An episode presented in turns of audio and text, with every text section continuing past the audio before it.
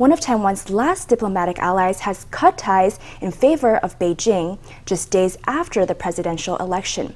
The Micronesian island of Nauru said Monday that it was switching diplomatic recognition in a move confirmed by China. Taiwan's presidential office condemned Beijing for retaliating against democracy by poaching an ally. It also criticized Nauru for demanding exorbitant aid from Taiwan and, quote, comparing offers between Taiwan and China. We hear from the Foreign Ministry.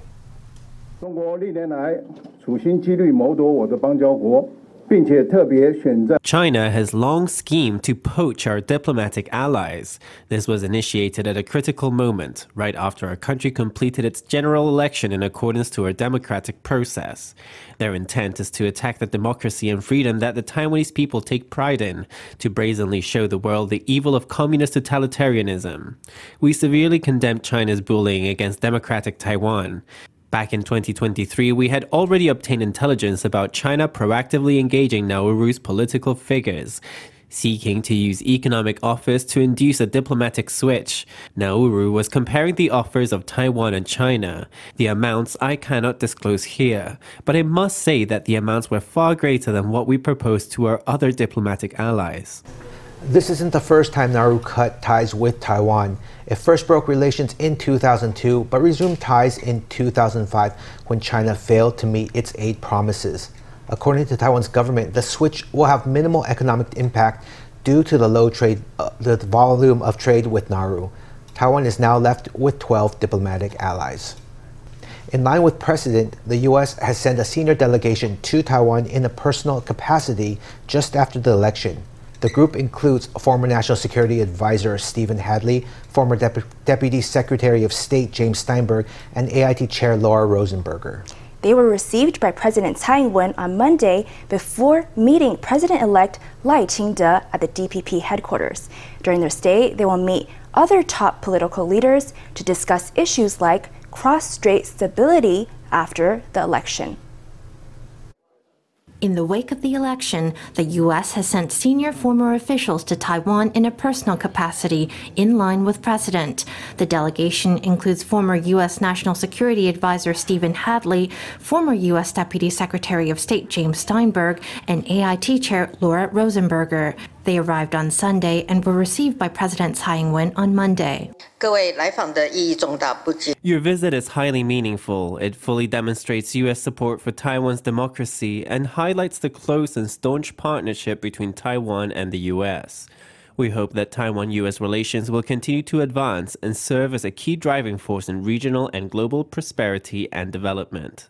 We are honored to have the opportunity to meet with you today to reaffirm that the American commitment to Taiwan is rock-solid, principled, and bipartisan, and that the United States stands with its friends. We look forward to continuity in the relationship between Taiwan and the United States under the new administration, and for common efforts to preserve cross-strait peace and stability. Based on our unofficial but warm relationship, our insistence on exclusively peaceful means to address the cross-strait issues, the importance of dialogue, and the avoidance of unilateral efforts to change the status quo. The delegation also visited the DPP headquarters to meet President-elect Lai Ching-te and Vice President-elect Xiao Bi-kim. Building on the foundation laid by President Tsai Ing-wen, we will continue to safeguard peace and stability in the Taiwan Strait. We also hope that the U.S. will continue to support Taiwan and deepen mutually beneficial bilateral cooperation in various fields. In the afternoon, the delegation met separately with KMT Chair Eric Chu, TPP Chair Ko Wen-je, and New Taipei Mayor Hou Yu-ih. During their three-day stay in Taiwan, the group will visit political leaders to exchange views on key issues, such as the deepening of Taiwan-U.S. ties and cross-strait stability in the wake of the elections. Saturday's election left the legislature without a majority party. In a seminar held by the NGO Citizen Congress Watch, it was pointed out that the TPP is now poised to be a critical minority. How the three parties will work together is now a focus of attention. An observer pointed out that many seasoned lawmakers were defeated in the election and are being replaced by many former members of local city councils who will likely steer the direction of question and answer sessions toward local interests. I mentioned just now that the new Speaker of the Legislative Yuan may very likely be Han Kuo-yu.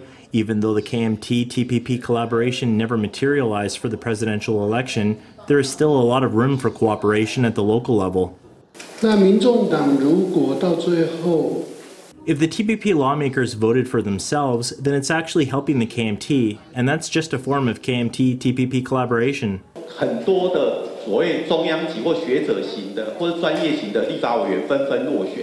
Many lawmakers with central government, academic, or professional backgrounds were defeated by former city council members, some even from small townships. These newly elected legislators will tend to focus on local interests, lowering the standards of the question and answer sessions. They're just an improved local lawmaker, not real parliamentarians.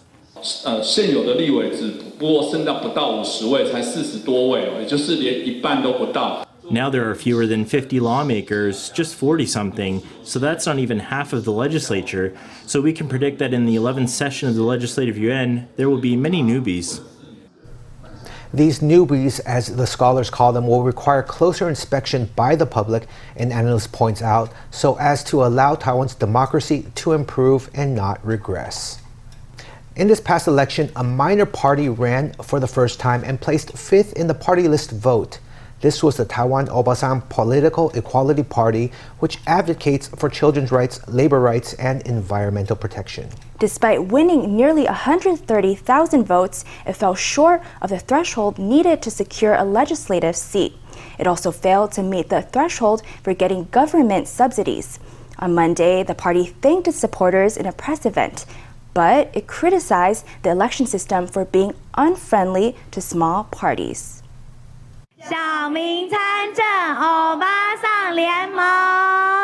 Women chant slogans with children in tow. They're members of the Taiwan Obasan Political Equality Party, which ranked fifth in the 2024 party list election after the KMT, DPP, TPP, and New Power Party. Under the current rules, election deposits are returned based on the share of votes received, so that makes smaller parties poorer and poorer with each election. Last year, the Ministry of the Interior proposed an amendment to the Public Officials Election and Recall Act, aiming to adjust the threshold for deposit returns so that it's based on the total number of votes, rather than the vote share. But the amendment was blocked by KMT and DPP lawmakers. We want smaller deposits that don't deter smaller parties from participating in politics. We also want to adjust the threshold for deposit returns and how the refunds are calculated.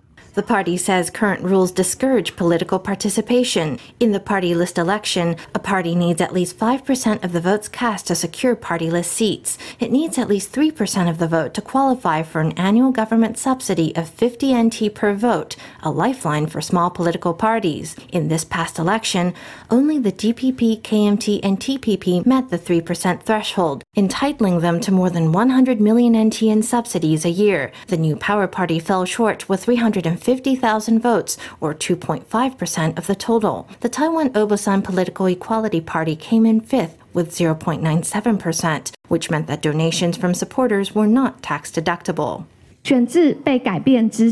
Before the electoral system is reformed, please support the Taiwan Obasan Political Equality Party with monthly donations. That way, we can continue to produce good policy proposals, run creative political campaigns, and engage in dialogue with society.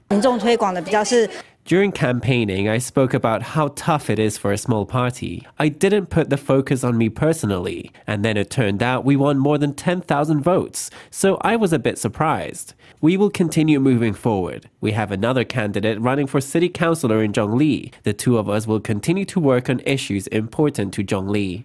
In order to submit a party list, the Taiwan Obasan Political Equality Party fielded 10 candidates for district seats, and several of them won more than 10,000 votes. The party says it's the world's only all-women grassroots party. It's seeking continued support so that it can bring greater diversity to Taiwan politics. Coffee is a 60 billion NT a year industry in Taiwan. For every 10 cups sold, one is made with beans from Taiwan's diplomatic ally, Guatemala.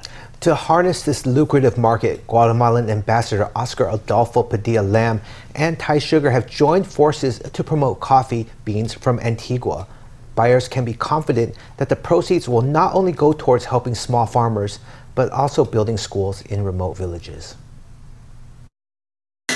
The scent of freshly steeped coffee fills the air. This coffee stand outside of Thai Sugar Hotel in Taipei uses beans from the Antigua region of Guatemala, one of Taiwan's diplomatic allies. Even the ambassador is enticed by the smell. It's very good. Acidity, aroma, and body, and sweetness. Yes, it's good. It's Guatemalan coffee.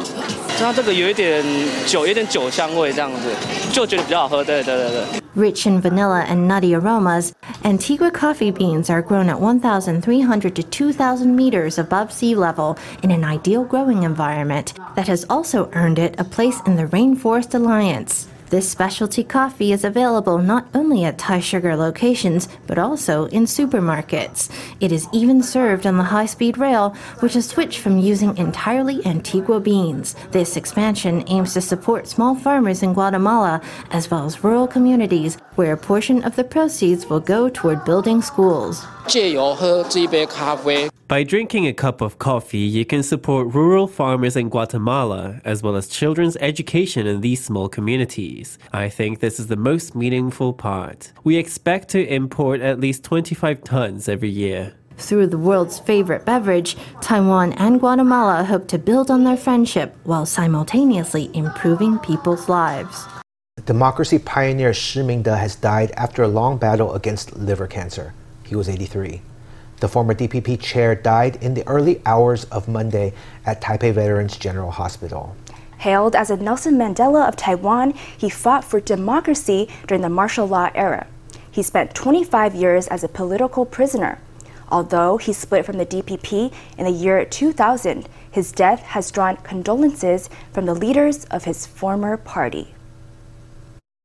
Tall and slim, the young Shi Mingde was prominent in the democracy movement of the martial law era. His presence is documented in these black and white photos. Shi Mingde was born in 1941 in Kaohsiung's Yancheng district. He was the fourth child in his family with three older brothers. His father was arrested during the February 28 massacre, leaving him with a deep distrust of authoritarianism. Shi Mingde's father was called Shi Kua Zui. He was Taiwan's first practitioner of traditional Chinese medicine, and he specialized in bone setting and massage. He had more than one wife. My uncle is his oldest grandson from his first wife, so my older cousin and I refer to Shi Kua Zui as our granduncle. During the Kaohsiung incident, my uncle was implicated due to his familial connection. Shi Mingde is best known for organizing the 1979 Kaohsiung incident, which made him a top political criminal. Despite having plastic surgery to aid escape, he was caught and repeatedly imprisoned for his life, even facing the death penalty. Hailed as the Nelson Mandela of Taiwan, he spent 25 years behind bars in total, but his dedication to democracy never wavered. After he was released from prison for the last time, Shi Mingde was elected DPP chair in 2004. At the time, he was an ardent supporter of Chen Shui-bian, but due to ideological differences, he quit the party in 2000 and launched an anti-corruption movement against then-President Chen. The move caused a rift with many in his former party. Dressed in red, ex-DPP chair Shi Mingde said he was defending his own reputation. Following the anti-corruption movement, he slowly faded from the political scene. After he served as party chair, he called for reconciliation with the opposition party. At the time, that didn't sit well with a lot of people. Despite his split from the DPP, the presidential office and party itself have both paid tribute following his death. Vice President Lai Ching-te thanked him for his contributions to Taiwan. Former President Chen took to Facebook, describing him as, quote, the hero of an era and a lonely pioneer of democracy, and wishing that he rests in peace. On the first trading day after the election, Taiwan's stock market closed slightly higher by 0.19% or 33 points. The TAIEX rose as high as 17,631 points in morning trade. But it was dragged by AI and tourism stocks, which brought the market to a close of 17,562 points. The stock market rose slightly, but there was no significant upward momentum. This could reflect investor concerns because none of the three parties have a legislative majority. The upcoming Speaker and Deputy Speaker elections, as well as the cross-party negotiations among the three parties, will all be variables that affect the market.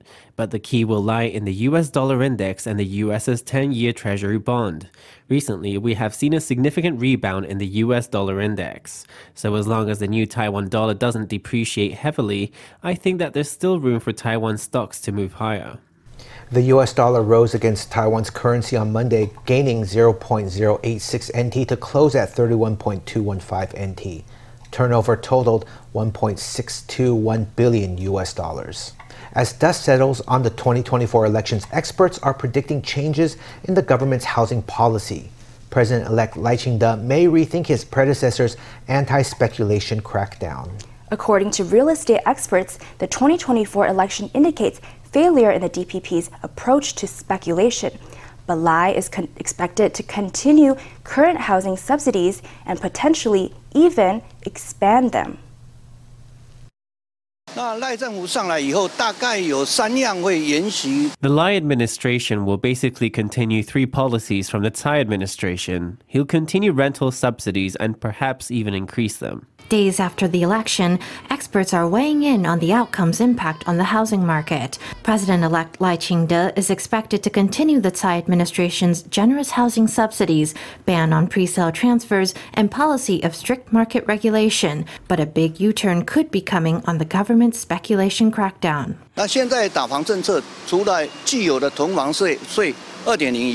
Right now, the anti-speculation policies include version 2 of the anti-hoarding policy. Basically, all the policies that could be put in place have been enacted. It would seem as if these anti-speculation measures would be well received by young people, but actually, that has not been the case at all. Young adults still can't afford to buy or rent. In other words, we need a review of policies affecting young people's ability to buy and rent a home. The expert says that if Lai wants to regain support from young voters, he must tackle core issues such as high housing prices, the rental black market, social housing, and loans for young people. To control high housing prices, the government must target root issues to promote balanced regional development. The housing market won't change much as a whole, but it is worth noting that since the Thai administration had policies that focus on central and southern Taiwan, we expect overall performance in those areas to be stronger than before. This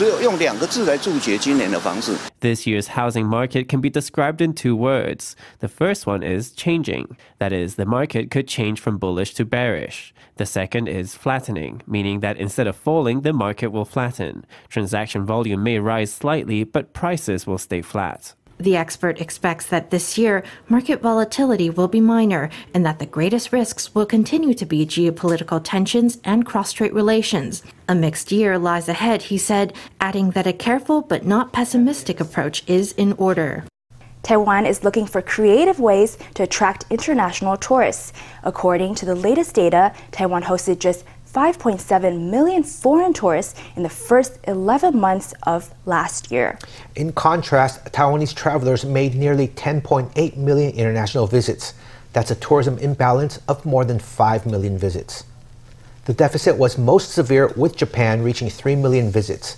One reason was Japan's government's incentives, which encouraged nationals to travel domestically in 2023. In addition, only a small percentage of Japanese hold passports allowing overseas travel. Taiwan officials say they may roll out the red carpet for Japanese nationals by working with their government to subsidize passport applications. Originally from Hong Kong, Enoch Chung came to Taiwan to pursue an education and his passion for photography. The International Photography Awards has now recognized Chung for photographs he took at this year's National Middle School Table Tennis Competition. Chung says he hopes to continue using photography to capture every moment he can. To an athlete, every swing of the paddle is the release of years of accumulated practice. What Enoch Chung loves most is capturing these moments through his lens.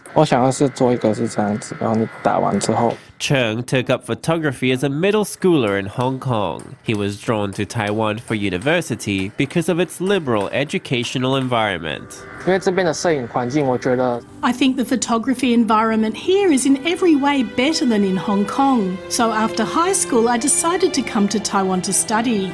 Sporting events are Chung's favorite subject to photograph. Capturing the slightest movements with the flick of a shutter is a challenge as well as an accomplishment. In 2023, he photographed the National Middle School Table Tennis Competition. The photos earned him both an official selection and honorable mention in the non-professional sports category of the year's International Photography Awards. I rushed up the bleachers and shot from above. Just then the player was making a save, followed by a forehand smash. I was just in time for the shot. By far the most important thing is winning an award for sports photography. It's a record of my journey from starting out in Hong Kong to now. Winning an award for your photos isn't an easy thing. Still in his junior year of college, Chung often goes out into his community to teach other photography enthusiasts. He encourages them to keep practicing and they will see a change in themselves. After practicing consistently, you can see the progress from the early photos to now. The improvement is very clear. For example, suppose you shoot an athlete who doesn't look very fierce. Then you keep shooting them until they win the championship. There's such a sense of achievement. Chung says that he wishes to keep photographing sports. He also does not rule out staying to work in Taiwanese media after graduation, helping to tell each athlete's story through his camera.